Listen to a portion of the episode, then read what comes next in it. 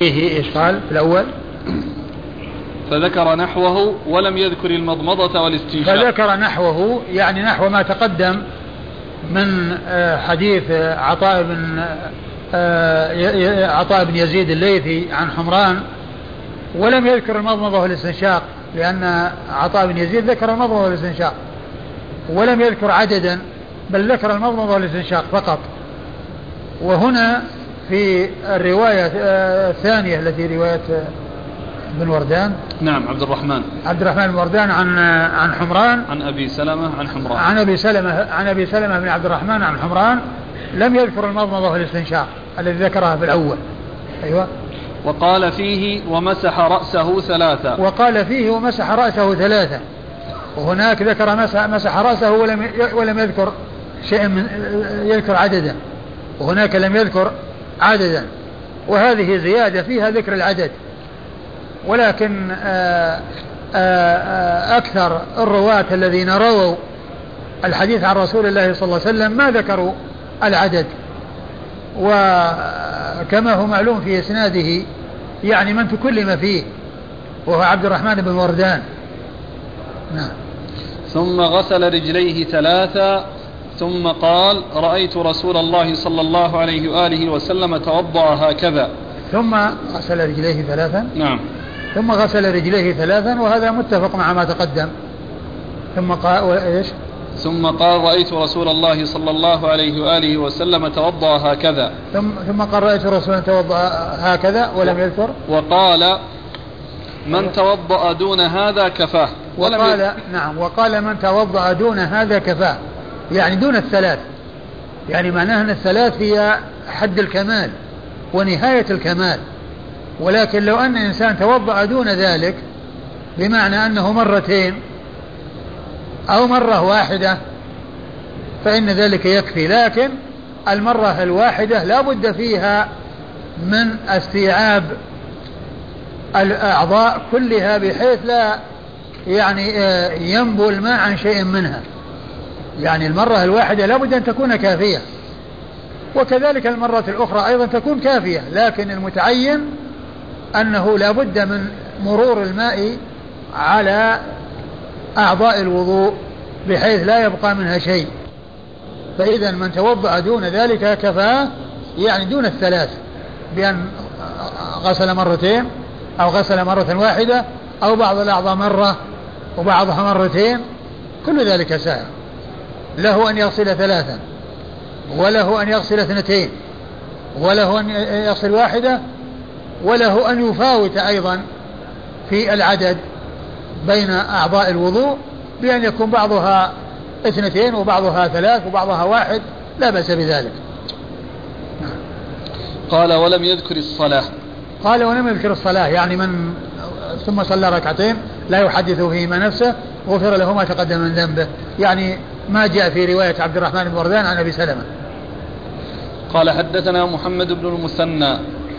محمد المثنى العنزي أبو موسى الملقب الزمن البصري ثقة أخرج له أصحاب الكتب الستة وهو شيخ لأصحاب الكتب الستة. وهو شيخ لأصحاب الكتب الستة روى عنه مباشرة بدون واسطة. عن الضحاك بن مخلد. عن الضحاك بن مخلد وهو أبو عاصم النبيل. أبو عاصم النبيل مشهور بكنيته ويأتي ذكره باسمه ونسبه كما هنا لأنه قال هنا الضحاك بن مخلد ويأتي في بعض الروايات أبو عاصم. فيذكر بكنيته أحيانا ويذكر باسمه أحيانا. وقد ذكرت فيما مضى أن معرفة كنى الكنى معرفة الكنى هذه هذا من الأمور المهمة في علم مصطلح الحديث. وفائدة ذلك أن لا يظن الشخص الواحد شخصين بحيث لو ذكر مرة باسمه ومرة بكنيته الذي ما يعرف أن صاحب الكنية هو صاحب الاسم هو هو صاحب هذا الاسم يظن أن هذا شخص وأن هذا شخص. لكن من عرف لا يلتبس عليه الأمر. إن جاءه أبو عاصم عرف أنه الضحاك بن مخلد وإن جاء الضحاك بن مخلد عرف أنه أبو عاصم. عن عبد الرحمن بن وردان. عن عبد الرحمن بن وردان وهو ابن وردان وهو مقبول أخرج حديثه أبو داود. أبو داود وحده. عن أبي سلمة بن عبد الرحمن. عن أبي سلمة بن عبد الرحمن بن عوف. وهو ثقة فقيه أحد فقهاء المدينة السبعة في عصر التابعين على أحد الأقوال الثلاثة في السابع منهم. وحديثه أخرجه أصحاب الكتب الستة. عن حمران عن, عن حمران عن عن عثمان. عن حمران عن عثمان وقد مر ذكرهما. قال حدثنا محمد بن داود الإسكندراني قال حدثنا زياد بن يونس قال حدثني سعيد بن زياد المؤذن عن عثمان بن عبد الرحمن التيمي قال سئل ابن أبي مليكة عن الوضوء فقال رأيت عثمان بن عفان رضي الله عنه سئل عن الوضوء فدعا بماء فأتي بميضأه فأصغاها على يده اليمنى ثم أدخلها في الماء فتمضمض ثلاثا واستنثر ثلاثا وغسل وجهه ثلاثا ثم غسل يده اليمنى ثلاثا وغسل يده اليسرى ثلاثا ثم أدخل يده فأخذ ماء فمسح برأسه وأذنيه فغسل بطونهما وظهورهما مرة واحدة ثم غسل رجليه ثم قال أين السائلون عن الوضوء؟ هكذا رأيت رسول الله صلى الله عليه وآله وسلم يتوضأ. ثم أورد أبو داود رحمه الله حديث عثمان رضي الله عنه من طريق آه، ابن أبي مليكة وفيه ذكر العدد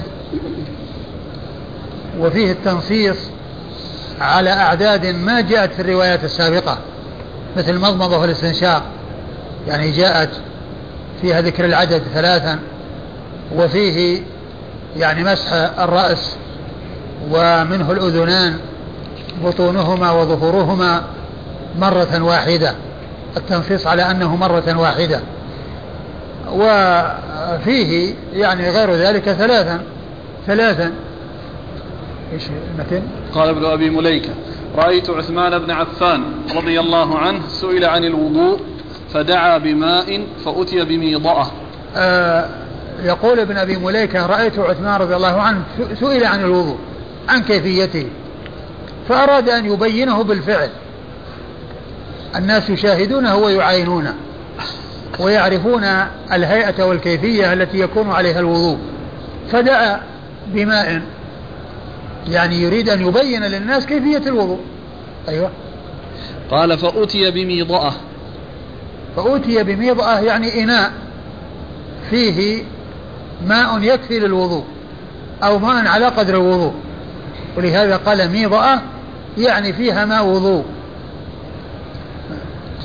قال فأصغاها على يده اليمنى. قال فأصغاها على يده اليمنى.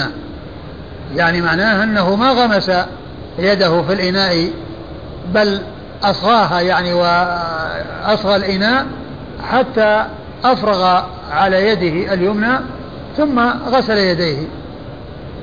قال ثم أدخلها في الماء. ثم أدخلها في الماء.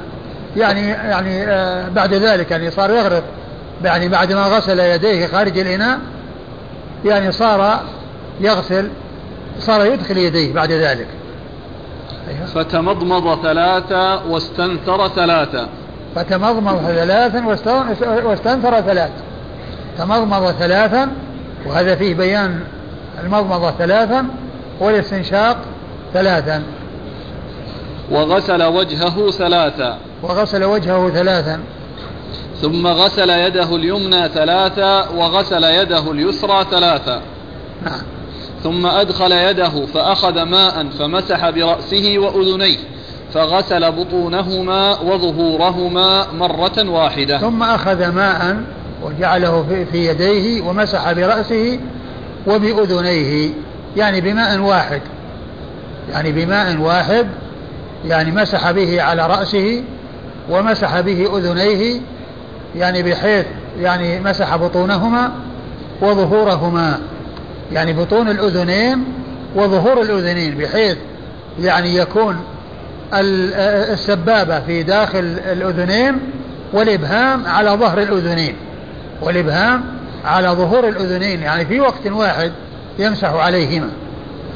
وهذا فيه دليل على أن الأذنين حكمهما حكم الرأس وليس حكمهما حكم الوجه فحكمهما المسح تبعا للرأس وليس حكمهما الغسل تبعا للوجه فهما ممسوحتان لا مغسولتان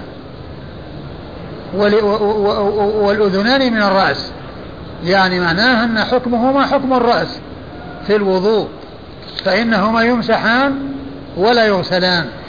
يمسحان ولا يغسلان. أيوة. قال ثم غسل رجليه. ثم ثم غسل رجليه ولم يذكر العدد. ولم يذكر العدد ولكنه يعني جاء في الروايات الأخرى يعني ذكره وأنه ثلاثا ثم قال أين السائلون عن الوضوء؟ هكذا رأيت رسول الله صلى الله عليه وآله وسلم يتوضأ. ثم قال أين السائلون عن الوضوء؟ هكذا رأيت رسول الله صلى الله عليه وسلم يتوضأ. ففيه بيان بيان السنن بالأفعال. بيان الوضوء بالفعل. ثم القول لأنه يعني توضأ ثم قال هكذا رأيت رسول الله صلى الله عليه وسلم يتوضأ. قال رحمه الله حدثنا محمد بن داود الإسكندراني. محمد بن داود الإسكندراني هو ثقة أخرج حديثه أبو داود والنسائي في عمل اليوم والليلة.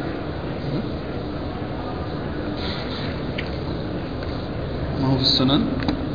لا.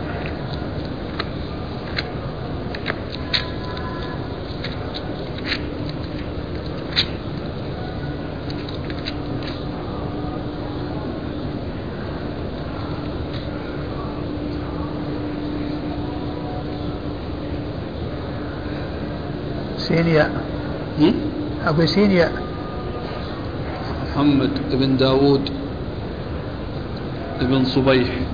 أبو جعفر المصيص لا مو هذا الإسكندراني. محمد؟ ما في لا في غيره. محمد بن داود. محمد بن داود بن سفيان. أيوة. هذا مقبول من حادي عشر. لا غيره. ومحمد بن داود بن صبيح المصيصي. أيوة. هذا اللي هو دال سين من حادي عشر. بس. دال سين بس. وما في دال سين يا؟ لا. دال سين يا؟ قبله ولا بعده؟ هم اثنين بارك الله فيك. ها؟ هم اثنان. بعدهما محمد بن أبي داود الأنباري. وقبله وقبلهما. قبلهما محمد بن أبي ناجية. أيوة محمد بن إيه؟ هو نفسه آه هذا هو هو هذا محمد بن أبي ناجية. أي نعم. أيوة محمد بن أبي ناجية. أيوة. نعم هذا دال دال سينياء. أي نعم هذا هو. وهو الذي وهو الذي يعني في تهذيب التهذيب قال الإسكندراني. هنا ما قال الإسكندراني في التقريب. لكنه في تهذيب التهذيب قال الإسكندراني.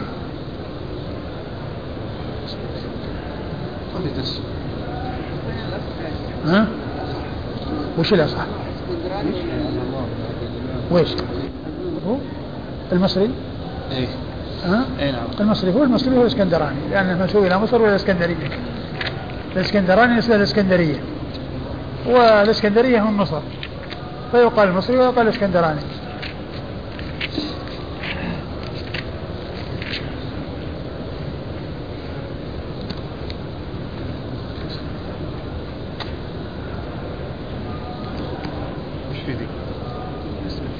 لا أبغى أبغى الرمز الرمز نفسه الرمز الرمز ذال شين النسائي في عمل يوم الليلة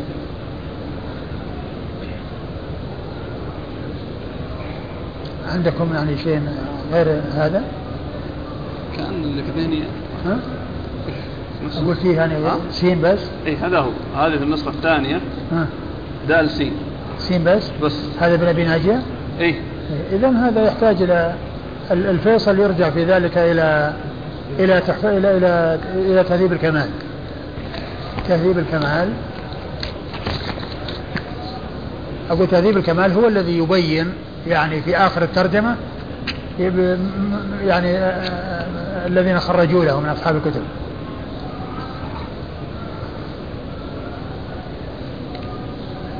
لأن الآن هم ثلاثة على نسق واحد من؟ كلهم بهذه الطريقة. أي نعم كلهم. هذا اللي هم هذا اللي هو آه هذا وذاك الإسكندراني الثاني أيضا الاسكندراني اللي بعده شيخه. اي بس هذاك وش هذاك في النسائي في السنة. الثاني شيخه. لا لا هذا هنا. هذا اللي حصل فيه خلاف لكن نقول اللي بعده سيأتي في النسائي في عمل يوم الليلة ولا في السنن اللي هو من؟ اللي هو زياد بن يونس. ها؟ شيخه زياد بن يونس. زياد بن يونس. إيه. يعني هو شيخه. وبعدين والثاني كذلك اللي بعده. سعد بن زياد سعيد بن زياد المؤذن. المؤذن. أيضا كذلك نفس الشيء. في العمل يوم الليلة؟ إيه. كلهم كل الثلاثة. إيه. سبحان الله. بس تقريبا عندك هنا تقريب. لكن الطبعه اللي عندنا كلهم دالسين دالسين دالسين. إيه، على كل هذا يتحقق. اذا يتحقق من تحت الاشراف من من تهذيب الكمال. يعني التحقق من ذلك من تهذيب الكمال لأن تهذيب الكمال ينص بالحروف مو بالرمز بالأسماء بالكلمات بالحروف ليس بالرمز. يقول أخرج له أبو داود وفي كذا وكذا وأخرجه النسائي في كذا وكذا. يعني ما في رمز.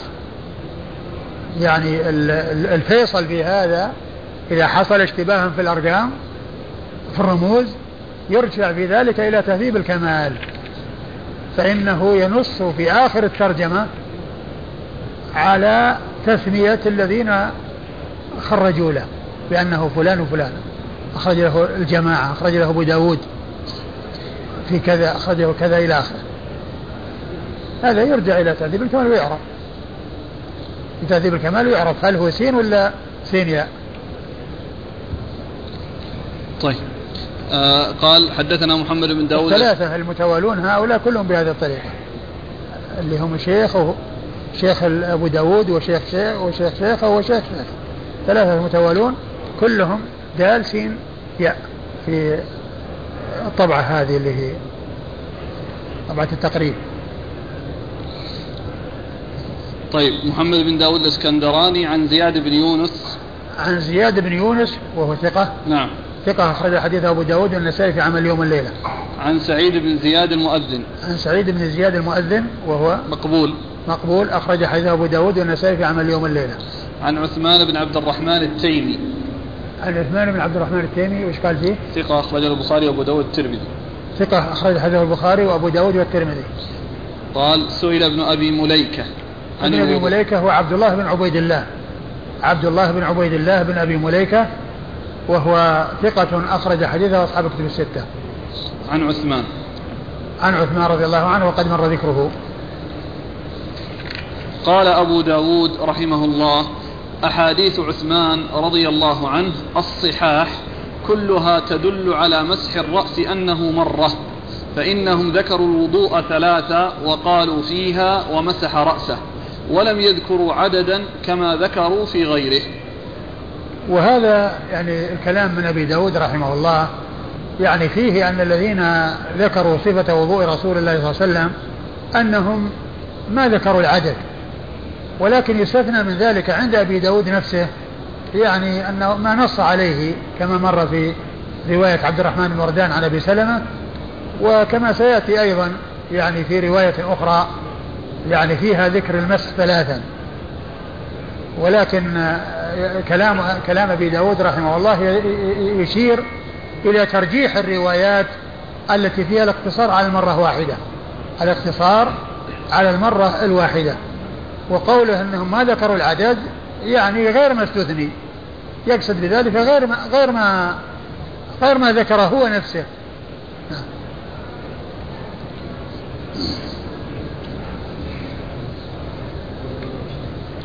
يعني يقول الأخ هل يحكم عليها بالشذوذ؟ نعم. ثلاثة. هل يحكم؟ هي ثلاثا يعني إما أن تكون ضعيفة وإما شاذة. إما الضعف وإما الشذوذ. قال حدثنا إبراهيم بن موسى قال أخبرنا عيسى قال أخبرنا عبيد الله يعني ابن أبي زياد عن عبد الله بن عبيد بن عمير عن أبي علقمة أن عثمان رضي الله عنه دعا بماء فتوضأ فأفرغ بيده اليمنى على اليسرى. ثم غسلهما إلى الكوعين. قال ثم مضمض واستنشق ثلاثا وذكر الوضوء ثلاثا. قال ومسح برأسه ثم غسل رجليه. وقال رأيت رسول الله صلى الله عليه وآله وسلم توضأ مثل ما رأيتموني توضأت. ثم ساق نحو حديث الزهري وأتم. ثم ورد حديث عثمان بن عفان رضي الله تعالى عنه من طريق أخرى. وفيه ذكر بعض ألفاظه والإحالة إلى حديث متقدم وهو حديث الزهري إيش قال؟ المتن؟ قال أن عثمان رضي الله عنه دعا بماء فتوضأ فأفرغ بيده اليمنى على اليسرى ثم غسلهما إلى الكوعين يعني معناه أنه أفرغ يعني آه، من الإناء خارج الإناء وغسل يديه إلى الكوعين غسل يديه إلى الكوعين يعني آه، الكف فقط. مقصود غسل الكف فقط. والذراع لا تدخل في ذلك يعني عند آه، قبل الوضوء. لا تدخل في ذلك. وإنما يعني يكون الكف فقط إلى الكوعين. والكوع هو العظم الذي يعني في طرف طرف الذراع يعني مما يلي الإبهام مما يلي الإبهام. والطرف الثاني الذي يلي الخنصر قال له الكرسوع الكوع والكرسوع. فهما عظمان في طرف الذراع الذي يلي الإبهام قال له الكوع والذي يلي الخنصر قال له الكرسوع. ولهذا يقولون يعني العوام في المثل الشخص اللي ما يعرف يقول ما يعرف كوعا من كرسوعه اللي ما يعرف شيء يقول ما يعرف كوعا من كرسوعه يعني ما يميز بين الكوع والكرسوع نعم. والبوع. نعم. البوع. البوع. وش البوع؟ أسهل أسهل ما في البوع إنسان الباع. أقول الباع هو اللي يعني نعم. ما أعرف يعني شيء قال البوع إلا أن يكون البوع اللي هو الباع. ها؟ البوع في القدم؟ ما أعرف لا ما أعرف. طيب. قال ثم مضمض واستنشق ثلاثة وذكر الوضوء. وهذا فيه مثل ما تقدم في حديث ابن أبي مليكة يعني أنه استنشق واستنثر أنه تمضمض واستنشق. يقول نعم ثم مضمض واستنشق. استنشق هنا عبر بالاستنشاق بدل الاستنثار. وهما متلازمان لأن الاستنشاق إدخال إدخال الماء في الأنف والاستنثار هو إخراجه وكل واحد منهما يستلزم الآخر. فالاستنشاق يعني يعقبه استنثار والاستنثار يسبقه استنشاق. نعم. وذكر الوضوء ثلاثة. وذكر الوضوء ثلاثا يعني غسل وجهه ثلاثا ويديه ثلاثا.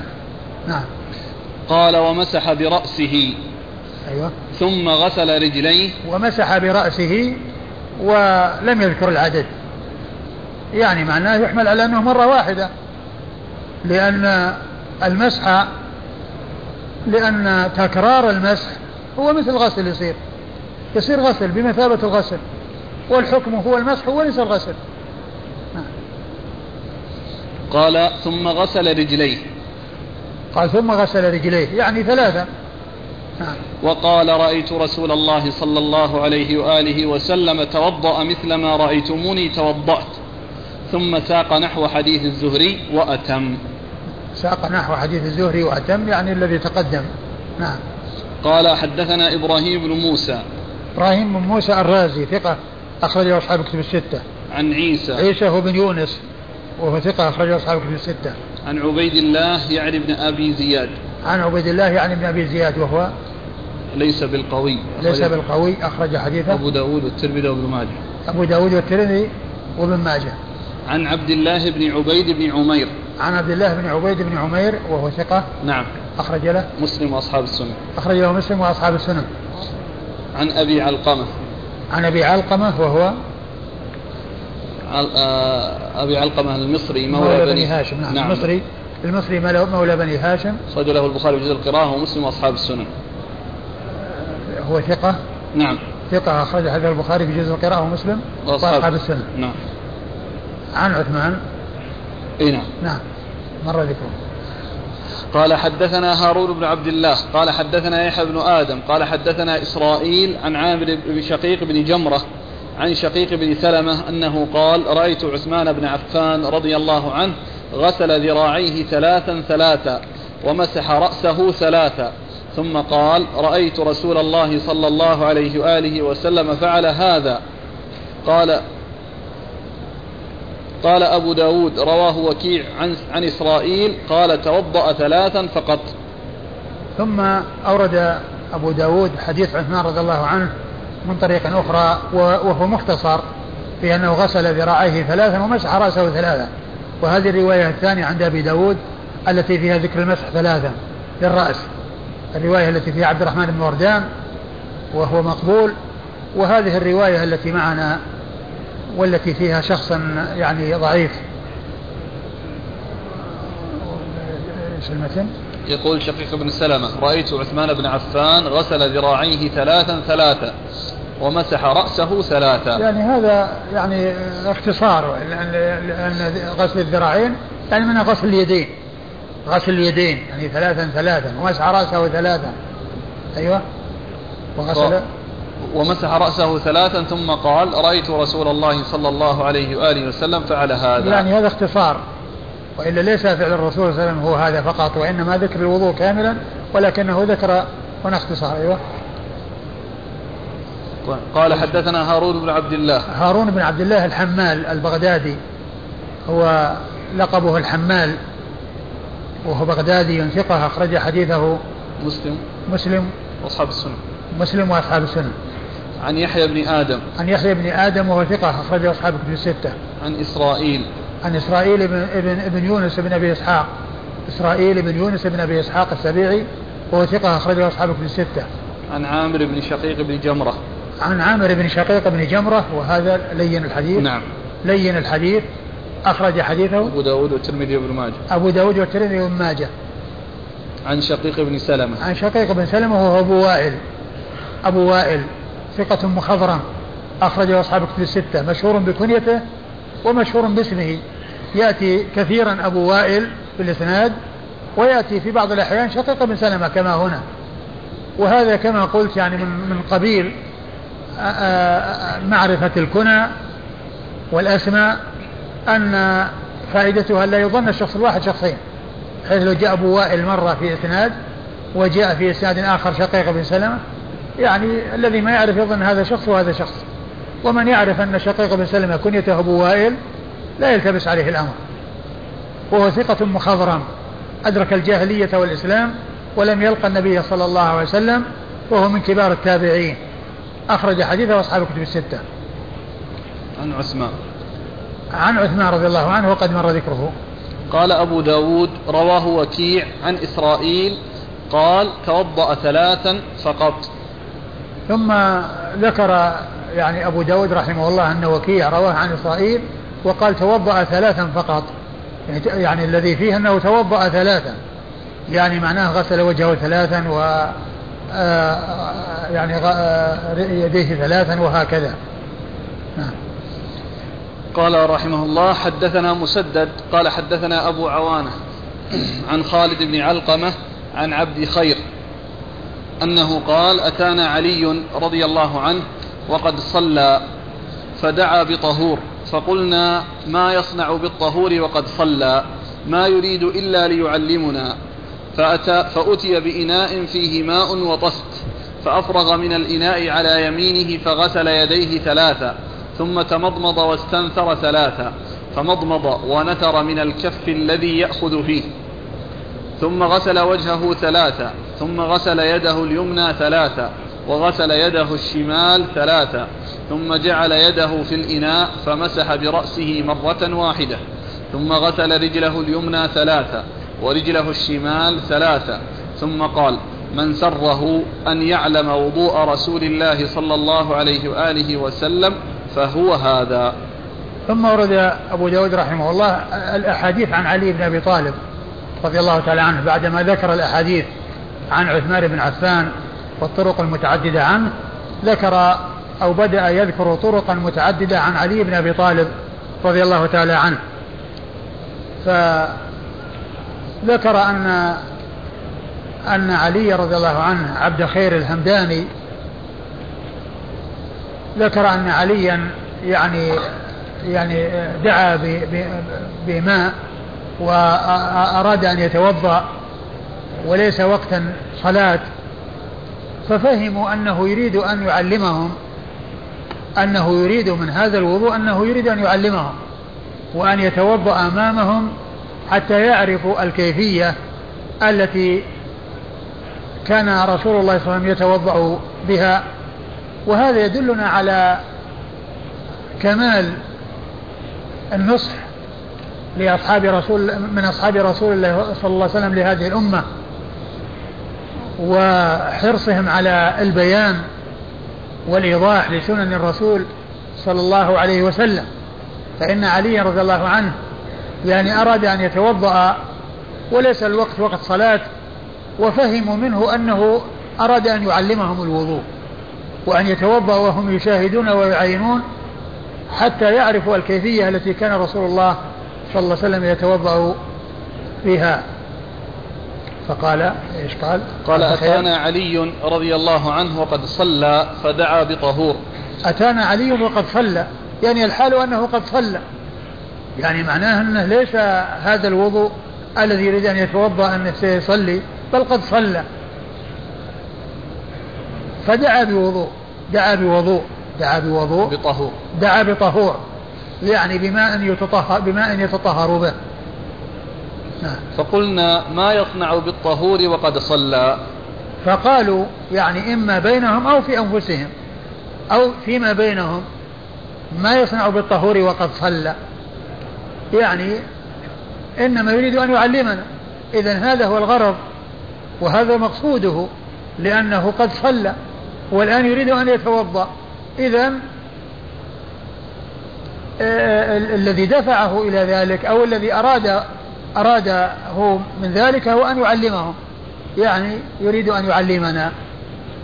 أيوة. فأتي بإناء فيه ماء وطست. فأتي بماء بإناء فيه ماء وطست يعني أتي يعني الطست هذا يعني قيل إنه يعني مقصود به إناء واحد يعني فيه ماء يعني فيكون يعني مثلا آه، لفظ على لفظ يعني والمقصود به البيان وأن الإناء هو طست والطست هو الذي يكون واسعا. وقيل فيه معنى آخر وهو أنه يريد أن يتوضأ في الطست يعني إناءين إناء فيه ماء وطست يريد أن يتوضأ فيه بحيث تتساقط. لكن الأقرب هو الأول لأنه جاء يعني أن الماء في الطست في بعض الروايات. وهذا يعني يدل على أن آه الإناء هو الطست. نعم. فأفرغ من الإناء على يمينه فغسل يديه ثلاثة. وهذا فيه ما في حديث حديث معاذ آه، عثمان رضي الله عنه متقدمة أنه قبل أن يتوضأ يغسل يديه خارج الإناء ثلاثا استحبابا وأن هذا أمر مستحب. نعم. ثم مضمض واستنثر ثلاثا. ثم مضمض واستنثر ثلاثا وهذا مثل ما جاء في حديث عثمان في آه، رواية ابن أبي مليكة ورواية أيضا غيره أنه ذكر المضمضة والاستنشاق ثلاثا. فمضمض ونثر من الكف الذي يأخذ فيه. وهذا فيه الجمع بين المضمضة والاستنشاق من كف واحد. يعني بحيث أنه يعني يأخذ الماء ويضع في فمه ثم يضع في أنفه ويتمضمض ويستنثر. يعني من كف واحد. جزاكم الله خير بارك الله فيكم. بسم الله الرحمن الرحيم الحمد لله رب العالمين والصلاة والسلام على نبينا محمد وعلى آله وصحبه أجمعين أما بعد قال الإمام أبو داود السجستاني رحمه الله تعالى تحت باب صفة وضوء النبي صلى الله عليه وآله وسلم قال حدثنا مسدد قال حدثنا أبو عوانة عن خالد بن علقمة عن عبد خير أنه قال أتانا علي رضي الله عنه وقد صلى فدعا بطهور فقلنا ما يصنع بالطهور وقد صلى ما يريد إلا ليعلمنا فأتي بإناء فيه ماء وطست فأفرغ من الإناء على يمينه فغسل يديه ثلاثا ثم تمضمض واستنثر ثلاثا فمضمض ونثر من الكف الذي يأخذ فيه ثم غسل وجهه ثلاثا ثم غسل يده اليمنى ثلاثا وغسل يده الشمال ثلاثا ثم جعل يده في الإناء فمسح برأسه مرة واحدة ثم غسل رجله اليمنى ثلاثا ورجله الشمال ثلاثا ثم قال من سره أن يعلم وضوء رسول الله صلى الله عليه وآله وسلم فهو هذا. بسم الله الرحمن الرحيم. الحمد لله رب العالمين وصلى الله وسلم وبارك على عبده ورسوله. نبينا محمد وعلى آله وأصحابه أجمعين. أما بعد فسبق أن مر في الدرس الماضي ذكر جملة من الطرق للأحاديث الواردة عن أمير المؤمنين عثمان بن عفان رضي الله تعالى عنه في صفة وضوء رسول الله صلى الله عليه وسلم. وبعد هذا بدأ الإمام أبو داود رحمه الله بذكر الطرق عن أمير المؤمنين علي بن أبي طالب رضي الله تعالى عنه. وهذه أول طريق من تلك الطرق عن علي بن أبي طالب رضي الله تعالى عنه وأرضاه. وهي كغيرها من الطرق المتقدمة عن عثمان رضي الله عنه وكذلك الطرق التي ستأتي عن جماعة من الصحابة في صفة وضوء رسول الله صلى الله عليه وسلم وأنه يغسل يديه قبل إدخالهما الإناء ثلاث مرات وعرفنا أن هذا مستحب وأنه يجب عند القيام من نوم الليل أي غسل اليدين قبل إدخالهما في الإناء ثلاثا وأن الرسول صلى الله عليه وسلم تمضمض واستنثر ثلاثا تمضمض ثلاث مرات واستنثر ثلاث مرات. وعرفنا أن المضمضة هي إدخال الماء في الفم وتحريكه فيه ثم مجه وأن الاستنثار جاء في بعض الروايات الاستنشاق وهما لفظان متلازمان لأن الاستنشاق يعقبه الاستنثار والاستنثار يسبقه استنشاق. فمن ذكر الاستنثار اقتصر على ما يكون في آخر الأمر الذي هو إخراج الماء من الأنف بعد إدخاله فيه في الاستنشاق. ومن ذكر الاستنشاق اقتصر على ما يكون في أول الأمر الذي هو إدخال الماء في الأنف. والمقصود من ذلك أن الرسول صلى الله عليه وسلم استنثر ثلاثا أي أدخل الماء في أنفه ثلاث مرات وأخرجه ثلاث مرات. كل مرة يستنشق ثم يستنثر ثلاثا. وهذا يدل على ما دلت عليه الأحاديث أو الطرق المتعددة في أن الاستنشاق أن الوضوء والاستنشاق أنهما مطلوبان. وقد اختلف العلماء في حكمهما فمنهم من قال بوجوبهما تبعا للوجه ومن قال باستحبابهما. ثم غسل وجهه ثلاث مرات. ثم الغسل يكون للوجه ثلاث مرات. ثم المسح ثم الغسل اليد اليمنى إلى المرفقين أي مع المرفقين ثلاث مرات. واليسرى كذلك. ثم المسح على الرأس مرة واحدة. ثم غسل الرجل اليمنى ثلاثا. ثم غسل الرجل اليسرى ثلاثا. وهذا هو الحد الأكمل لصفة الوضوء. بأن يغسل الإنسان ثلاث مرات. إلا الرأس فإنه يمسح مرة واحدة. ولا يجوز الزيادة على ذلك. ولا تجوز الزيادة على ذلك. بل هذا هو الحد الأعلى.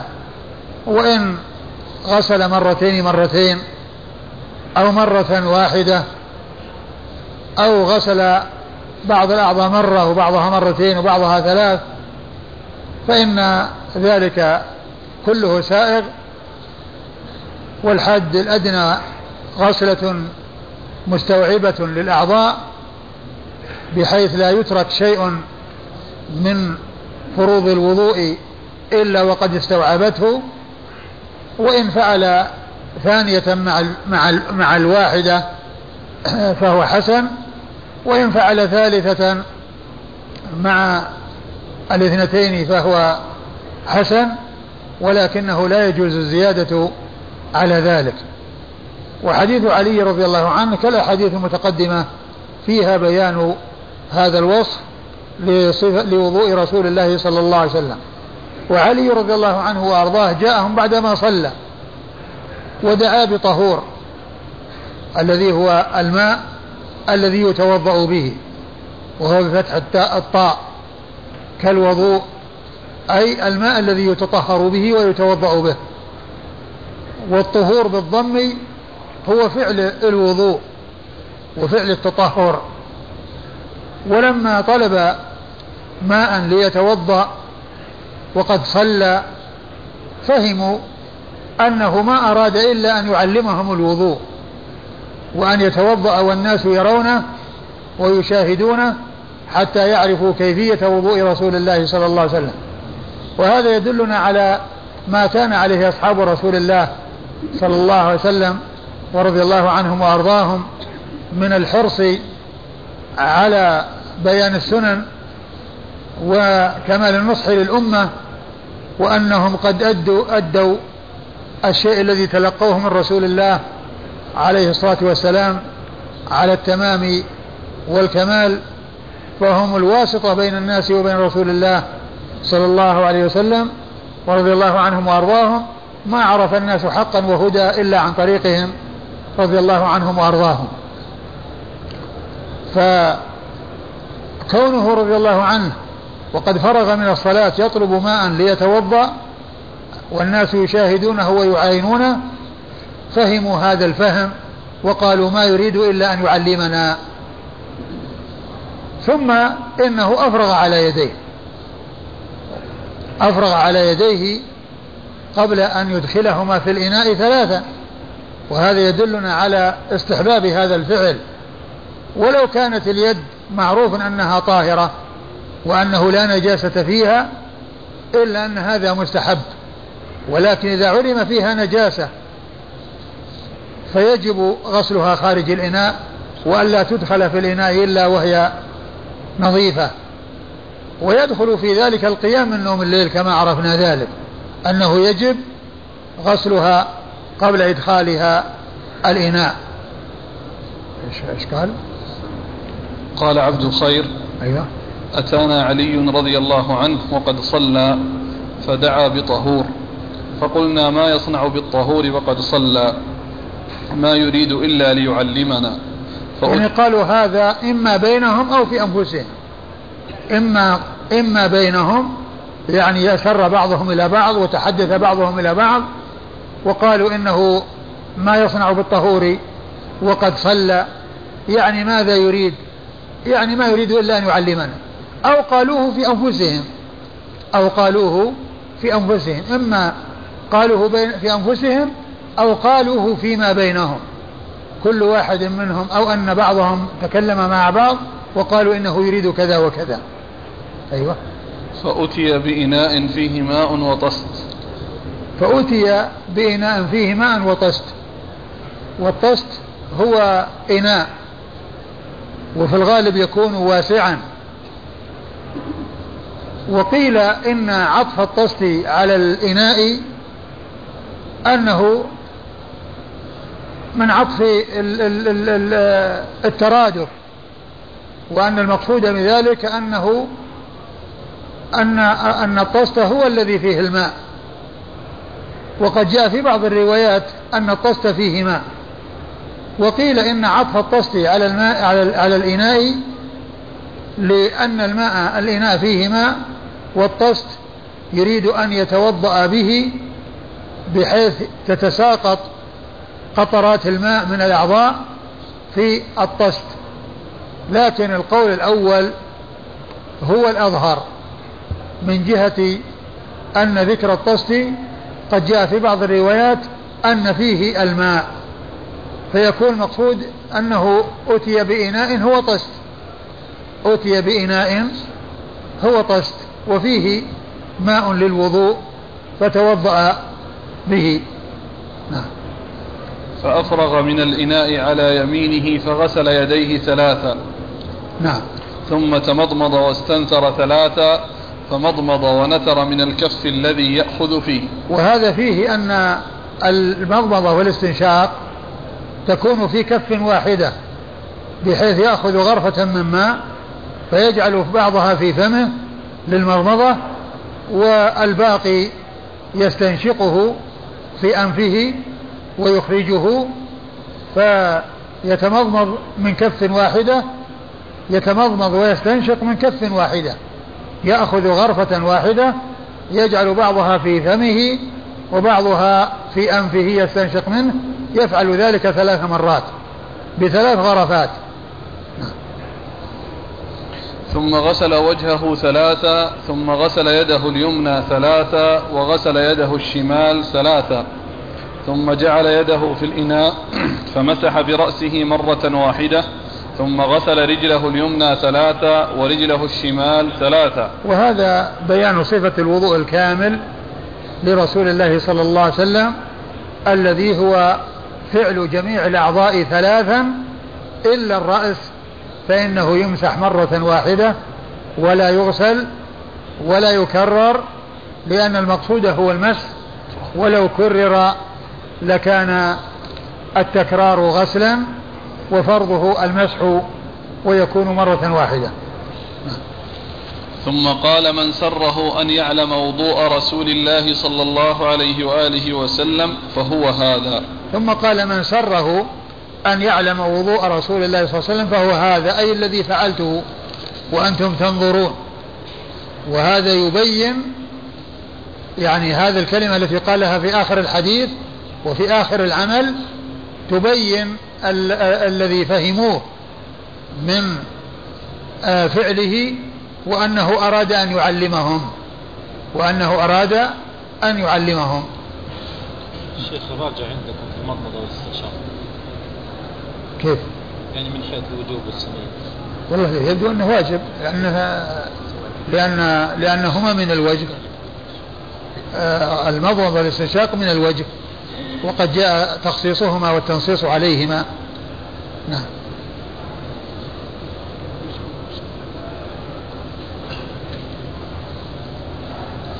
قال حدثنا مسدد. مسدد هو من مسرهد. ثقة أخرج حديث البخاري وأبو داود والترمذي والنسائي. عن أبي عوانة. عن أبي عوانة الوضاح بن عبد الله اليشكري. وهو ثقة أخرج له أصحاب الكتب الستة وهو مشهور بكنيته أبو عوانة.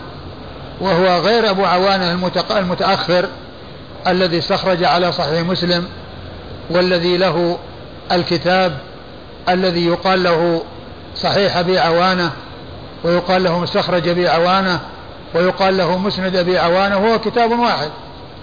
هو مسند لأنه بالأسانيد حدثنا فلان قال حدثنا فلان وهو مستخرج لأنه بناه على صحيح مسلم والمستخرج هو الذي يأتي به آه، الراوي أو المحدث ويلتقي مع شيخ مع صاحب كتاب في شيوخه في شيوخه ومن فوقهم. يعني لا يمر بصاحب الكتاب. هذا هو المستخرج هو مستخرج على صحيح مسلم. ويقال له صحيح أبي عوانة لأنه هو مستخرج على الصحيح. فيقال له صحيح أبي عوانة. فهو متأخر. وهذا متقدم. أبو عوانة متقدم وذاك متأخر. نعم. عن خالد بن علقمة. عن خالد بن علقمة وهو صدوق أخرج حديثه أصحاب السنن. السنن. وداود والنسائي بن ماجه. والترمذي أيضا. لأنه ظن ذكر هذا اللي هو صاحب أبو الأشبال أظن كأنها أشار في الح... إلى شيء في الحاشية.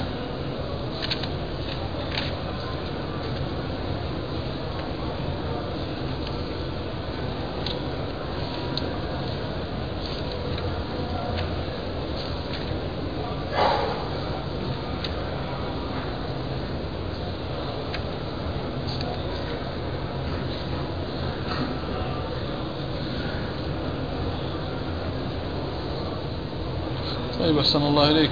الترمذي أخرج له تعليقا. تعليقا؟ قال علق له الترمذي في الطهارة في باب وضوء النبي صلى الله عليه وسلم كيف كان. مم. ما ذكره مسند؟ هكذا. هو زاد تاء في الحاشية. وش قال في التعليق؟ علق له الترمذي. في الطهارة في باب وضوء النبي صلى الله عليه وسلم كيف كان مم.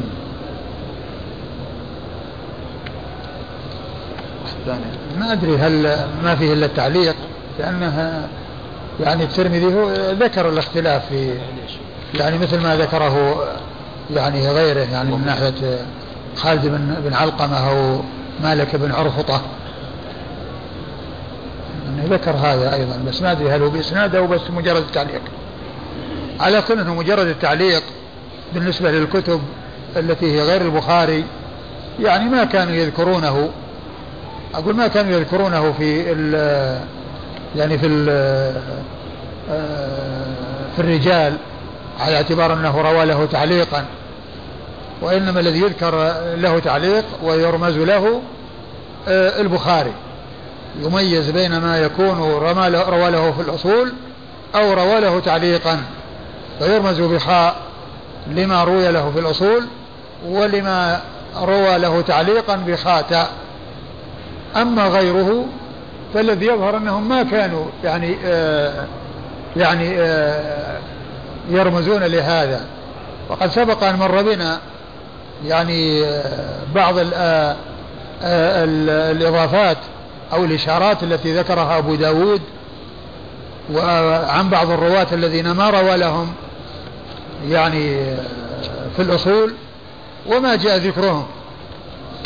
وسيأتي يعني في هذا الدرس يعني ذكر شخص أشار إليه أبو داود مع أنه ليس من رجال أبي داود وإنما هو من رجال النساء وحده.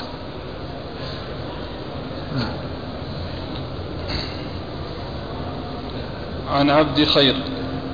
عن عبد خير وهو الحمداني نعم. ابن؟ بن يزيد الهمداني. ابن يزيد الهمداني وهو ثقة أخرج له. أصحاب السنن. أخرج له أصحاب السنن. عن علي.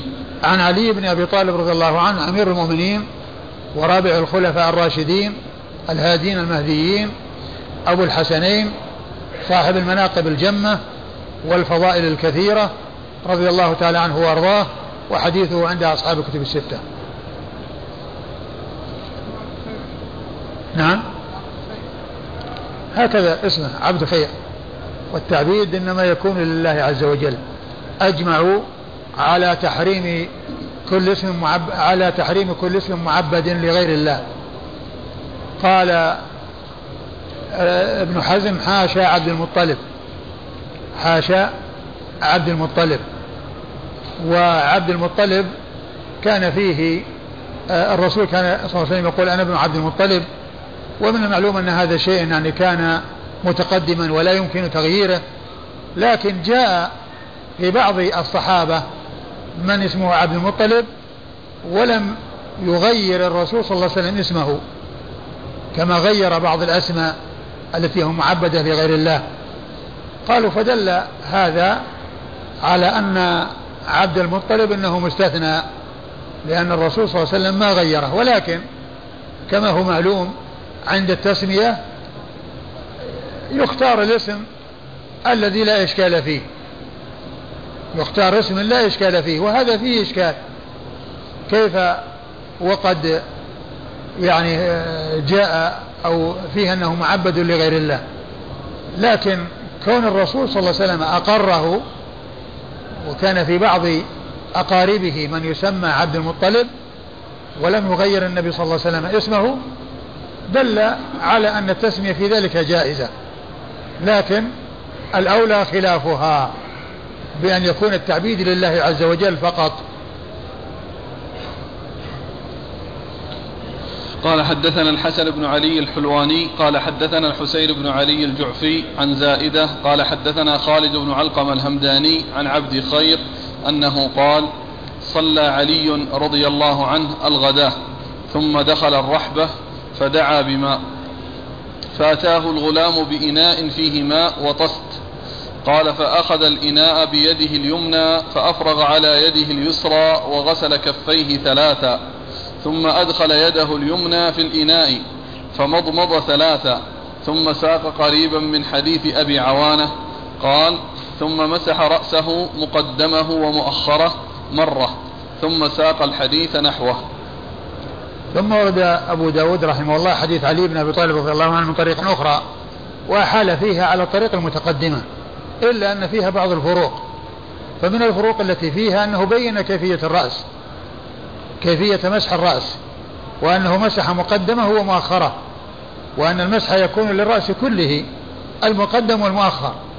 وجاء بيان ذلك بأنه يعني يقبل ويدبر يعني يبدأ من مقدم رأسه حتى ينتهي إلى قفاه ثم يرجع إلى المكان الذي بدأ منه مرة واحدة.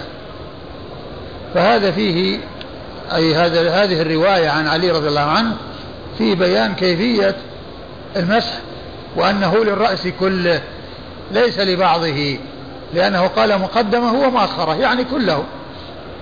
إيش الأشياء اللي فيه؟ يقول عبد خير صلى علي رضي الله عنه الغداة. صلى علي رضي الله عنه الغداة يعني الفجر. صلى بالناس الفجر ثم جاء إلى الرحبة وهو مكان بالكوفة. أيوة. ثم دخل الرحبة فدعا بماء فأتاه الغلام بإناء فيه ماء وطست. في إناء فيه ماء وطست. أيوة. قال فأخذ الإناء بيده اليمنى فأفرغ على يده اليسرى وغسل كفيه ثلاثا. وهذا فيه مثل ما في الذي قبله. يعني غسل كفيه ثلاثا لأنه آه، أخذه الإناء باليمنى ووضع الماء في اليسرى ثم استعمل اليدين يعني بحيث غسلهما غسلهما بتلك الكف أو ذلك الماء الذي صبه في الكف اليسرى. ثم أدخل يده اليمنى في الإناء فمضمض ثلاثا. ثم يعني بعدما يعني غسل يديه ثلاثا خارج الإناء أدخل يده اليمنى في الإناء. لأنه الآن يعني بعد ما نظفت وحصلت لها النظافة غسلها غمسها واستخرج ماء ليتمضمض منه. وأدخل يده في الإناء. ثم أدخل يده اليمنى في الإناء فمضمض ثلاثا أيوة فمضمض ثلاثا يعني آه واستنثر. لا. يقول ثم ساق قريبا من حديث أبي عوانة. ثم ساق قريبا من حديث أبي عوانة هي المتقدم في الطريق السابقة. قال ثم مسح رأسه مقدمه ومؤخره مرة. ثم مسح رأسه مقدمه ومؤخره مرة واحدة. يعني فيه بيان أن المسح مرة واحدة وأنه يكون لجميع الرأس. يعني يدل على شيئين. أن المسح مرة واحدة فليس متكرر وأنه يستوعب الرأس. ليس لبعضه دون بعضه بل له كله مقدمة ومؤخرة. قال ثم ساق الحديث نحوه. قال ثم ساق الحديث نحوه يعني نحو حديث أبي عوان المتقدم. أيوة. قال حدثنا الحسن بن علي الحلواني. الحسن بن علي الحلواني ثقة أخرج أصحاب الكتب الستة إلا النسائي. عن الحسين بن علي الجعفي. عن الحسين بن علي الجعفي وهو ثقة أخرجه أصحاب الكتب الستة. عن زائدة. عن زائدة بن قدامة. وهو ثقة أخرجه أصحاب الكتب الستة. عن خالد بن علقم الهمداني عن عبد خير عن علي. وقد مر ذكر الثلاثة.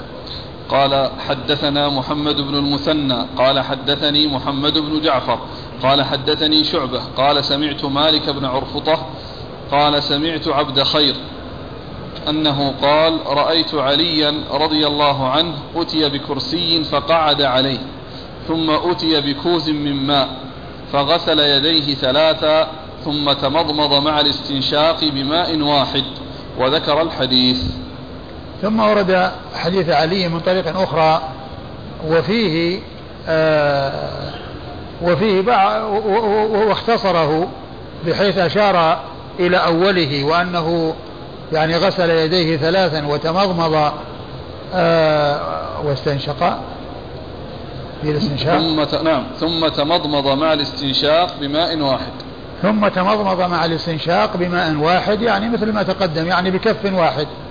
يعني يتمضمض ويستنشق من كف واحدة. أيوة. ثم ذكر وذكر الحديث. وذكر الحديث يعني على نحو ما تقدم يعني في رواية أبي عوانة المتقدمة. أيوة. قال عبد خير رأيت عليا رضي الله عنه أتي بكرسي فقعد عليه. أتي بكرسي فقعد عليه. يعني ثم جيء بالماء ثم أتي فيحتمل ثم أتي بكوز من ماء. ثم أتي بكوز من ماء والكوز قيل هو الإناء الذي ليس له عرو الذي له الذي له عروة. قالوا وإذا كان ليس له عروة يقال له كوب وإذا كان له عروة يقال له كوز. يعني فتوضأ من ذلك الإناء. وهذا يبين أن ما تقدم في الرواية إناء وطست أنه شيء واحد لأنه هنا قال كوز يعني إناء. أيوه. قال حدثنا محمد بن المثنى. محمد المثنى هو الزمن لقبه الزمن وكنيته أبو موسى وهو العنزي البصري ثقة أخرجه أصحاب الكتب الستة بل هو شيخ لأصحاب الكتب الستة. رووا عنه مباشرة بدون واسطة. ومثله ومثله محمد بن بشار ويعقوب بن إبراهيم الدورقي. فإنهم الثلاثة شيوخ لأصحاب الكتب الستة وقد ماتوا في سنة واحدة قبل وفاة البخاري بأربع سنوات. إذ توفوا جميعا سنة 52 و200 وكانت وفاة البخاري سنة 56 و200 وهم من صغار شيوخ البخاري. وهم من رجال الكتب الستة بل هم شيوخ لأصحاب الكتب الستة رووا عنهم مباشرة وبدون واسطة. عن محمد بن جعفر.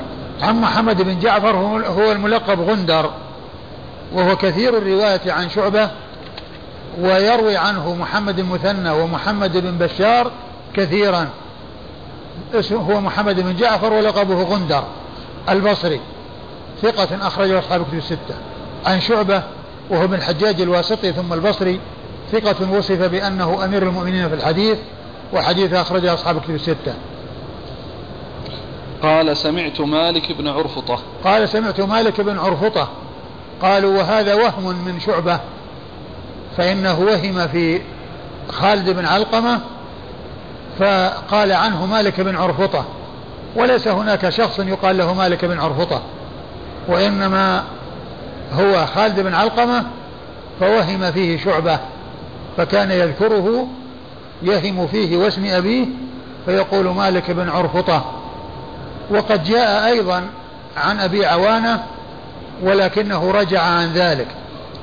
جاء عنه وجاء عنه خلاف ذلك فكان أولا يهم فيه ويقول مالك بن, بن, بن, بن عرفطة وأخيرا كان يقول م- خالد بن علقمة كما سبق أن مر بنا وقد ذكر ذلك الحافظ في التقريب وقال إن أبا ان إن مال إن شعبة يخطئ فيه واسم أبيه وأن أبا عوانة حصل له ذلك ورجع عنه.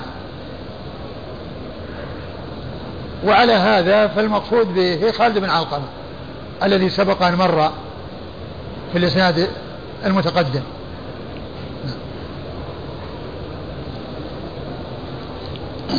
عن عبد خير عن علي وقد مر ذكرهما.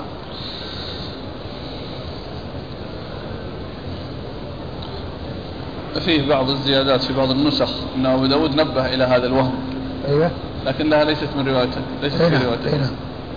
وكذلك النسائي ذكره في السنن وكذلك الترمذي ذكره أيضا يعني أن أن أن شعبة وهم في اسمه واسم أبيه فكان يقول مالك بن عرفطة وهو خالد بن علقمة.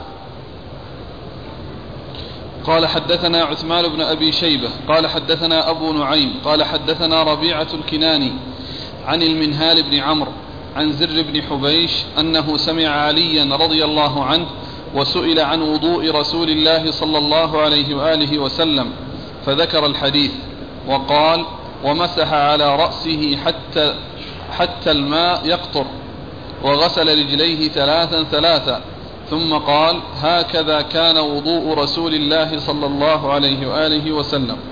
ثم أورد أبو داود رحمه الله حديث علي رضي الله عنه من طريق أخرى وفيه الإحالة على ما تقدم إيش قال؟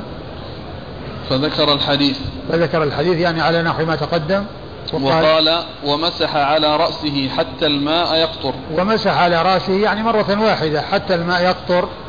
يعني آه يعني معناه أن, أن, أن, أن, أن, أن ليس معنى ذلك أنه غسل حتى يتقاطر الماء يعني من رأسه لأنه مغسول ولكنه يعني آه يعني وجد يعني البلل يعني في الرأس من هذه المسحة ويكون آه، آه، التقاطر ليس معنى ذلك لأن الرأس غسل بل لكون اليد يعني صار فيها ماء ويمكن تقاطر منها. وغسل رجليه ثلاثا ثلاثا ثم قال هكذا كان وضوء رسول الله صلى الله عليه وآله وغسل رجليه ثلاثا ثلاثا يعني ثلاث مرات كل رجل يغسلها ثلاث مرات. وقال هكذا وضوء رسول الله صلى الله عليه وسلم. قال حدثنا عثمان بن أبي شيبة. عثمان بن أبي شيبة ثقة أخرج له البخاري أصحاب الكتب الستة إلا الترمذي. عن أبي نعيم.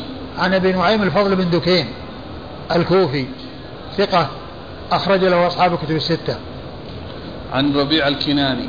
عن ربيعه الكناني ربيعه بن ربيعه بن عتبة. ربيعه بن عتبة الكناني وهو صدوق. أخرج له أبو داود والنسائي في مسند علي. أخرج له أبو دا... ثقة وهو صدوق. أخرج له أبو داود والنسائي في مسند علي. نعم. إيش الرمز؟ ها؟ عين سين. عين سين. اي بس يعني أبو داود والنسائي في مسند علي؟ إيه. نعم. أبو داود والنسائي في مسند علي. عن المنهال بن عمرو. عن المنهال بن عمر وهو صدوق أخرج حديث البخاري وأصحاب السنن. صدوق ربما وهم. صدوق ربما وهم. أخرج حديثه أصحاب السنن. آه البخاري وأصحاب السنن. والبخاري إنما روى عنه في حديث واحد. في سورة آه، في تفسير سورة فصلت. أثر عن ابن عباس طويل. يعني شخص سأله عن أسئلة وفي إسناده المنهال بن عمرو وقد أتى به البخاري على طريقة تخالف طريقته وهي أنه أورد المتن ثم أتى بالإسناد. فقال حدثناه فلان عن فلان وفيه المنهال بن عمرو. وذكر الحافظ في الشرح أنه ما روى عنه إلا هذا الحديث أو ما روى له إلا هذا الحديث.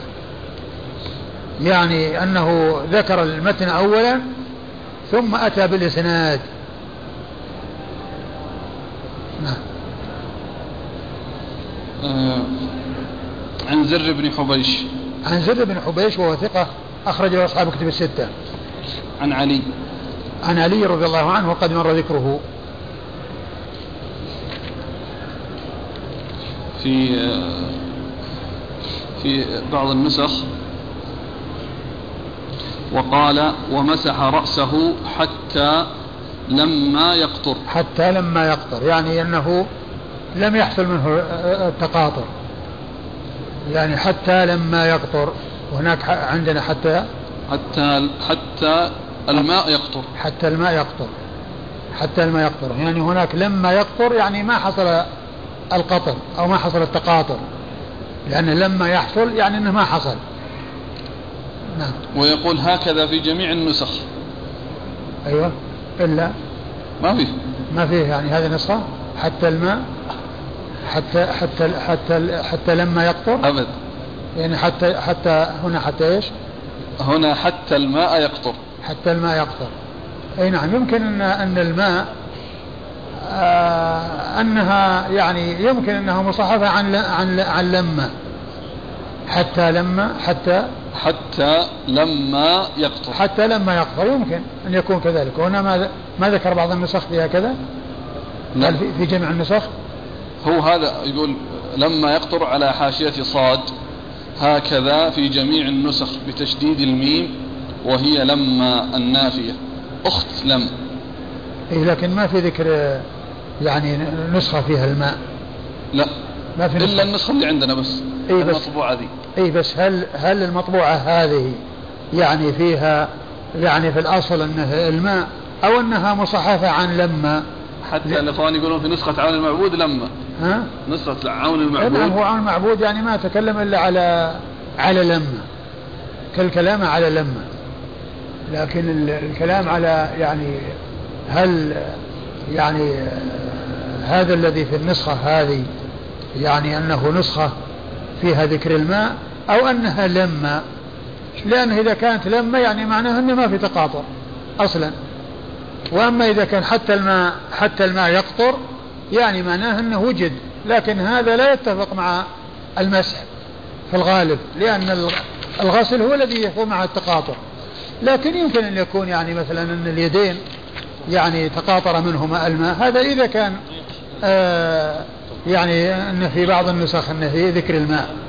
لكن ما هو بعيد إذا كان أن تكون الماء مصحفة عن لما لأن الرسم متقارب. يعني فيه آه، ألف في الأول وهمزة في الآخر.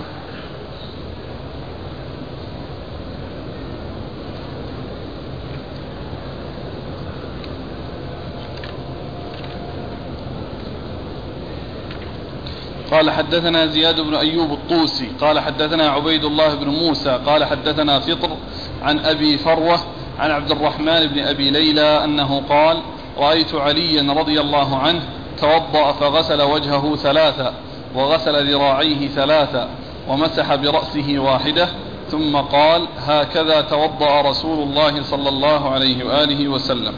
ثم ورد أبو داود رحمه الله حديث بطريق عبد الرحمن بن أبي ليلى وفيه أنه غسل وجهه ثلاثا وذراعيه يعني اليدين. يعني غسلهما ثلاثا. ومما ينبغي أن يعلم أن غسل اليدين يكون من أطراف الأنامل إلى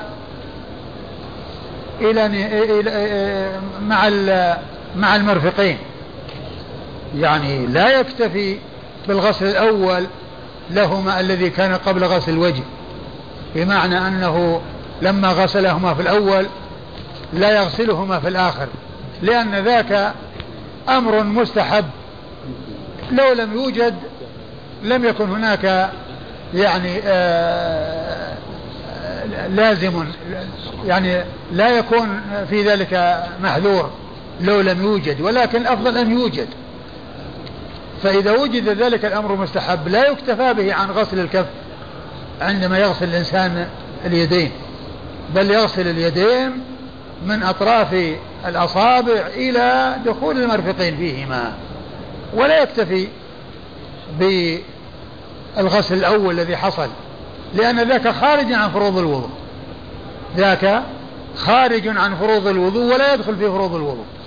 وإنما الذي يدخل في فروض الوضوء هو ما يكون بدءا من المضمضة والاستنشاق وغسل الوجه ثم يأتي غسل اليدين بكاملهما.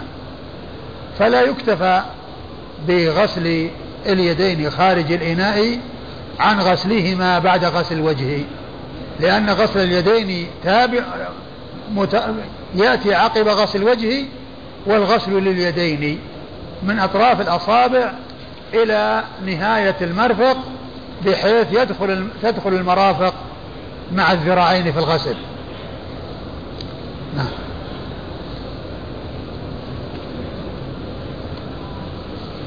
السند؟ أيوه. قال حدثنا زياد بن أيوب الطوسي. زياد بن أيوب الطوسي ثقة. أخرج حديثه مسلم وأبو داود والترمذي والنسائي. البخاري وأبو داود والترمذي والنسائي. البخاري وأبو داود. والترمذي والنسائي. البخاري وأبو داود والترمذي والنسائي. عن عبيد الله بن موسى. عن عبيد الله بن موسى الكوفي. وهو ثقة أخرجه أصحاب كتب الستة. عن فطر. عن فطر بن خليفة وهو صدوق أخرج حديثه البخاري وأصحاب السنة. عن أبي فروة. عن أبي فروة وهو؟ مسلم بن سالم الجهني. وهو. مسلم بن سالم الجهني صدوق أخرج له أصحاب الكتب إلا الترمذي. مسلم؟ ابن سالم الجهني النهدي. أبو فروة شوف من يسمى أبو فروة في التقريب. الكنى ولا الأسماء مباشرة؟ لا في التقريب. أبو, أبو فروة. الكنى أي ها؟ فطر؟ فطر بن خليفة. صدوق أخرج حديث البخاري وأصحاب السنن أبو فروة عدد. أيوة. من هم؟ آه اللي, اللي أخرج له أبو داود اثنان. أيوة. أبو فروة الجهني مسلم بن سالم وأبو فروة الهمداني عروة بن الحارث. عروة بن الحارث.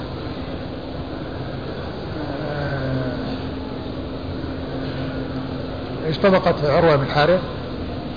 أظنه عروة بن الحارث هو هذا.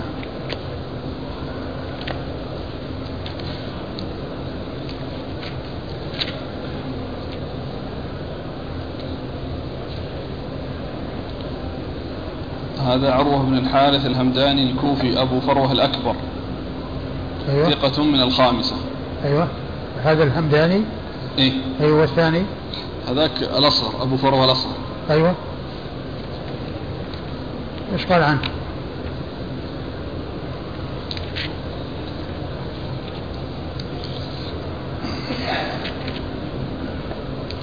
قال مسلم بن سالم النهدي أبو فروه الأصغر الكوفي ويقال له الجهني مشهور بكنيته صدوق من السادسة. من السادسة. وذاك يروي عن عبد الخير؟ هو من, يروي, يروي عن عبد الخير؟ من هو؟ هذا اللي هو أبو فروة؟ كلاهما أبو فروة. لا هذا الذي مسلم. لا هذا اللي الآن اللي فروة عروة بن الحارث. في الإسناد يروي عن من؟ يروي عن عبد الرحمن بن أبي ليلى. عن عبد الرحمن بن أبي ليلى. إيه. أنا كأن في يعني في بالي أنه عرو- عروة بن بن عتبة.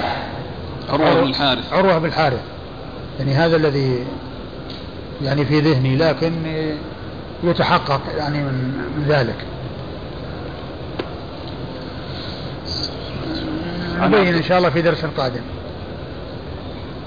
بالنسبة للأمس ترى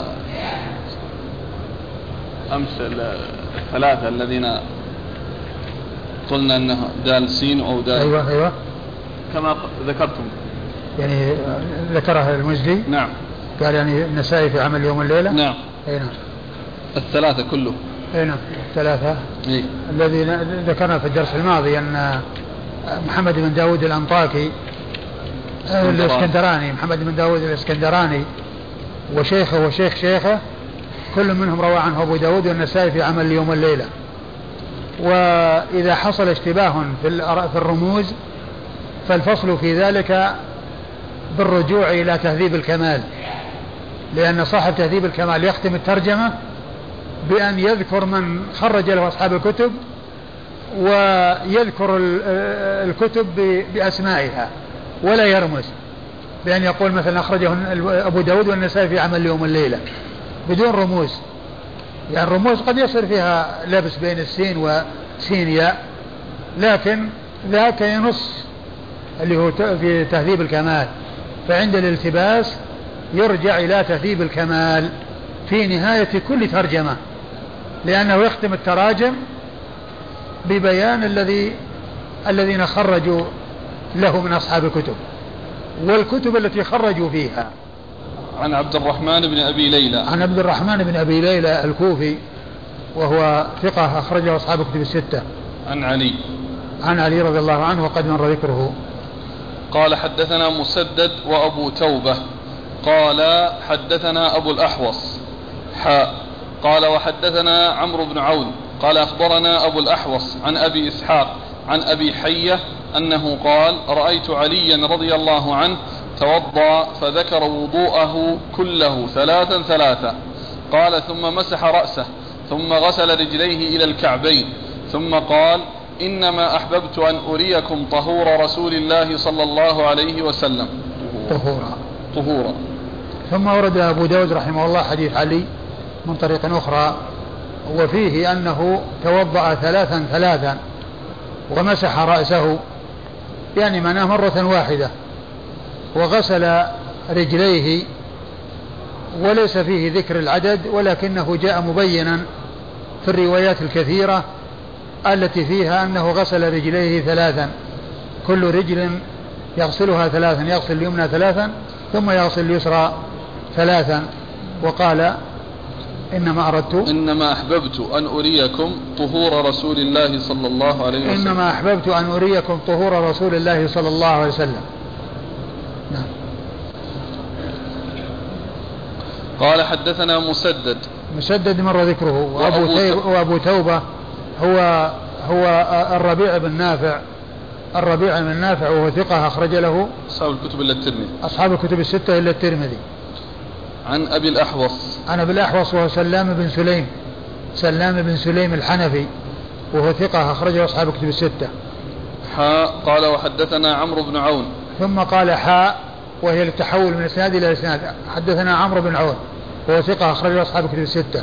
عن أبي الأحوص عن أبي إسحاق. عن أبي الأحوص عن أبي إسحاق وأبو إسحاق هو عمرو بن عبد الله الهمداني السبيعي وهو ثقة أخرجه أصحاب الكتب الستة. عن أبي حية. عن أبي حية وهو ابن قيس. نعم. أبو حية بن قيس. نعم الوادعي الهمداني. الوادعي الهمداني وهو ثقة أخرج وهو مقبول. نعم. وهو مقبول أخرج له. أصحاب السنن. وهو مقبول أخرج له أصحاب السنن. عن علي. عن علي رضي الله عنه وقد مر ذكره. في قوله ثم غسل رجليه إلى الكعبين كيف يجمع بينه وبين حديث أبي هريرة في مسلم؟ أنه قال غسل رجليه حتى أشرع في الساق. فايهما يعني صار ما ما في تنافي بينهما لأنه غسل الكعبين وأشرع في الساق يعني معناه أنه دخل في الساق مثل ما أشرع في العضد. يعني هذا هو هذا هو نهاية ما ورد عن رسول الله صلى الله عليه وسلم هو الإشراع. هو الإشراع في العضد أو الساق. وهذا هو التحجيل. يعني إصابة السنة في الاشراع في الساق. هو الإصابة السنة بأن الإنسان يستوعب ال- الكعبين ويعني آه، بحيث يدخلان. وإذا يعني آه، دخل في الساق فهذا هو فعل رسول الله صلى الله عليه وسلم. وفيه التحقق من استيعاب الكعبين. أيوة. قال حدثنا عبد العزيز بن يحيى الحراني. قال حدثنا محمد يعني بن سلمة عن محمد بن إسحاق عن محمد بن طلحة بن يزيد بن ركانة عن عبيد الله الخولاني عن ابن عباس رضي الله عنهما أنه قال دخل علي علي رضي الله عنه يعني ابن أبي طالب وقد أهراق الماء فدعا بوضوء فدعا بوضوء فأتيناه بتور فيه حتى وضعناه. بين يديه. ها؟ بتور فيه ماء حتى وضعناه بين يديه. أيوة. كذا؟ أي نعم. وش فيه يعني ساقط شيء أي ساقط وإيش؟ تور فيه ماء؟ لا فأتيناه بتور فيه. بتور فيه ماء. أيوة. حتى وضعناه بين يديه. إيه هذه في النسخة الهندية. إيه. طيب فأتيناه بتور فيه ماء حتى وضعناه بين يديه. نعم. فقال يا ابن عباس ألا أريك كيف كان يتوضأ رسول الله صلى الله عليه وآله وسلم؟ قلت بلى. قال فأصغي الإناء على فأصغي الإناء على فأصغى الإناء على يده فغسلها. ثم أدخل يده اليمنى فأفرغ بها على الأخرى. ثم غسل كفيه. ثم تمضمض واستنثر. ثم أدخل يديه في الإناء جميعا. فأخذ بها حفنة من ماء فضرب بها على وجهه ثم ألقم إبهاميه ما أقبل من أذنيه ثم الثانية ثم الثالثة مثل ذلك ثم أخذ بكفه اليمنى قبضة من ماء فصبها على ناصيته فتركها تستن على وجهه ثم غسل ذراعيه إلى المرفقين ثلاثا ثلاثا ثم مسح رأسه وظهور أذنيه ثم أدخل يديه جميعا فأخذ حفنة من ماء فضرب بها على رجله وفيها النعل ففتلها, ففتلها بها. ثم الأخرى مثل ذلك. قال قلت وفي النعلين؟ قال وفي النعلين. قال قلت وفي النعلين؟ قال وفي النعلين. قال قلت وفي النعلين؟ قال وفي النعلين. ثم ورد أبو داود رحمه الله حديث علي بن أبي طالب رضي الله عنه من طريق أخرى وهو يختلف عن الطرق المتقدمة في بعض الألفاظ. وفي بعض الصفات لوضوء رسول الله صلى الله عليه وسلم يختلف عنها من جهة أنه جعل غسل جعل مسح الأذن يعني بعضه يكون مع الوجه وبعضه يكون مع الرأس. ويحتمل أن يكون المقصود بما أقبل من أذنه يعني ما دون الأذن. وأنه اعتبر ذلك تابع للوجه وحكمه الغسل. وأما الأذن فإن حكمها المسح سواء كان داخلها أو ظاهرها. وكذلك كونه أخذ حفنة من ماء وضرب بها وجهه وفعل ذلك ثلاث مرات ثم أخذ ماء ووضعه على ناصيته حتى سال على وجهه. يعني بعد الثلاث الأولى وهذا يعني فيه إشكال من ناحية أن فيه زيادة على الغسلات الثلاث. ثم بعد ذلك إيش قال في رأسه؟ ثم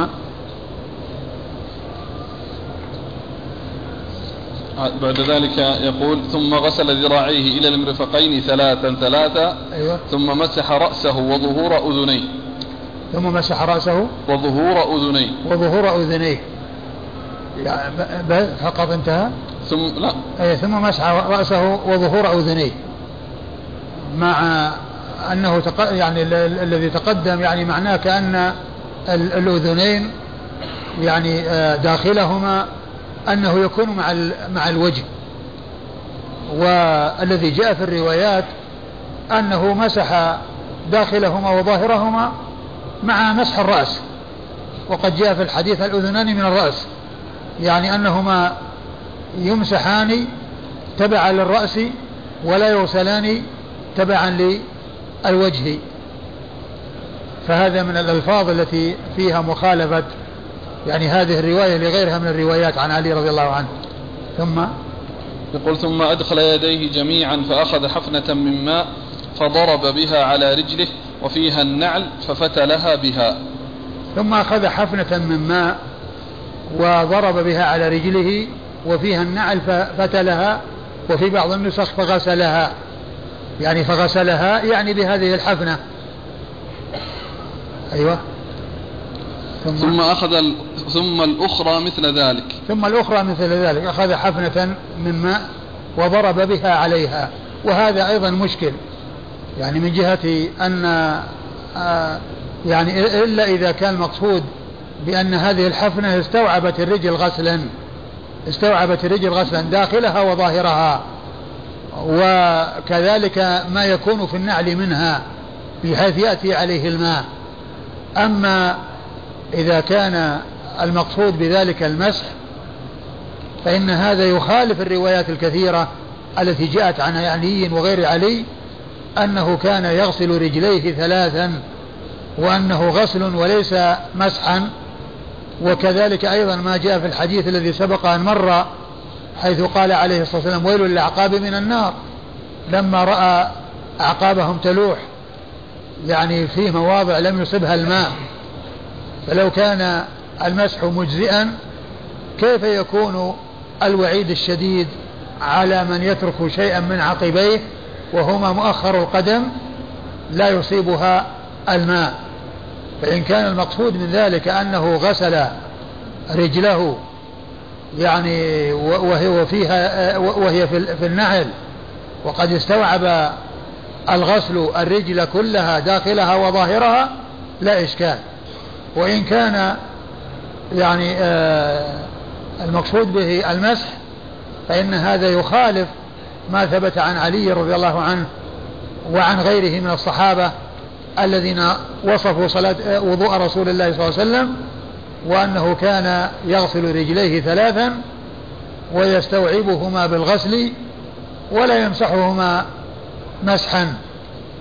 وقد أجاب العلماء عن الإشكال أو ما في هذا الحديث من الإشكال يعني من حيث الكلام فيه من حيث أن يعني أن هذا مما تفرد به بعض الرواة وهو وأنه مخالف للروايات الأخرى فهو إما أن يكون ضعيفا وإما أن يكون شاذا.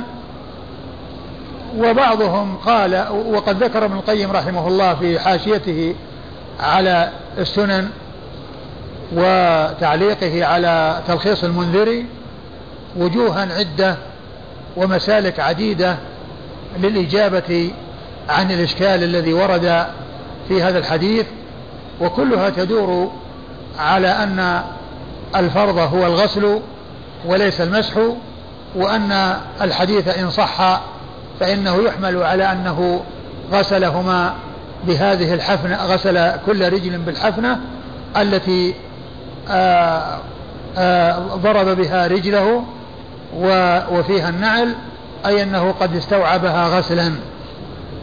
وليس فيه دليل للرافضة الذين يقولون أن الرجل فرضها المسح وليس الغسل لأن علي رضي الله عنه وغيره من الصحابة كلهم رووا صفة صلاة صفة وضوء رسول الله صلى الله عليه وسلم وقد نصوا على غسل الرجلين ثلاثا.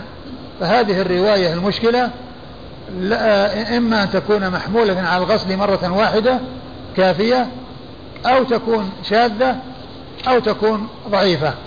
لا يحتج بها لمخالفتها الروايات الكثيرة التي جاءت عن علي وغيره من الصحابة رضي الله تعالى عنهم في بيان وضوء رسول الله صلى الله عليه وسلم.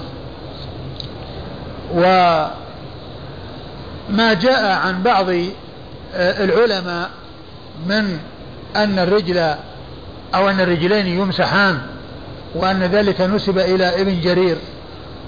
الطبري فقد أنكر ذلك بعض أهل العلم ومنهم ابن القيم حيث قال إن كتبه وتفسيره واضح في خلاف ما قالوه أو ما قيل ولكن الذي جاء عنه القول بالمسح هو رافضي يوافق اسم يوافق ابن جرير في اسمه واسم أبيه. كل منهما يقال له محمد بن جرير. قال ابن القيم وقد اطلعت على بعض كتبه يعني ذلك الرافضي وهو محمد بن جرير بن رستم وقد ذكر الحافظ بن حجر ترجمته في لسان الميزان بعدما ذكر ترجمة ابن جرير الطبري وقال إن أن أن ما نسب إلى ابن جرير الطبري من مسح الرجلين لا يصح وأن الذي حصل منه ذلك هو هذا الرافضي الذي هو محمد بن جرير بن رستم الذي ذكر ترجمته عقب ترجمة ابن جرير الطبري. ومن المعلوم أن الرافضة آه، خالفوا المسلمين في هذا العمل حيث يمسحون ظهور أقدامهم ويقولون إن في الرجل الواحدة كعب واحد وهو العظم الناتئ في ظهر القدم مع أن كل رجل فيها كعبان لأنه غسل رجله إلى الكعبين. جاء في بعض الروايات غسل رجله إلى الكعبين.